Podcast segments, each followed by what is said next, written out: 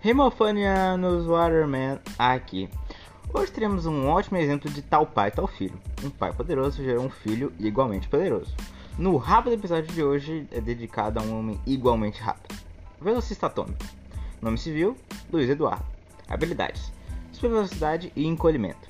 Origem: o filho de Abner, o rei de Morphon. Luiz, o príncipe do planeta e próximo na linha de sucessão do trono. Foi peça-chave no combate contra os rebeldes durante os primeiros confrontos com a função de segundo comando das tropas e criador das estratégias de batalha. Mas, mesmo com toda sua habilidade e destreza, não foi capaz de salvar seu mundo da destruição iminente. Ele seguiu seu pai até a Terra e, em suas batalhas contra os rebeldes sobreviventes, aos lados do, ao lado dos monarcas, a Terra o intitula de Velocista Atômico.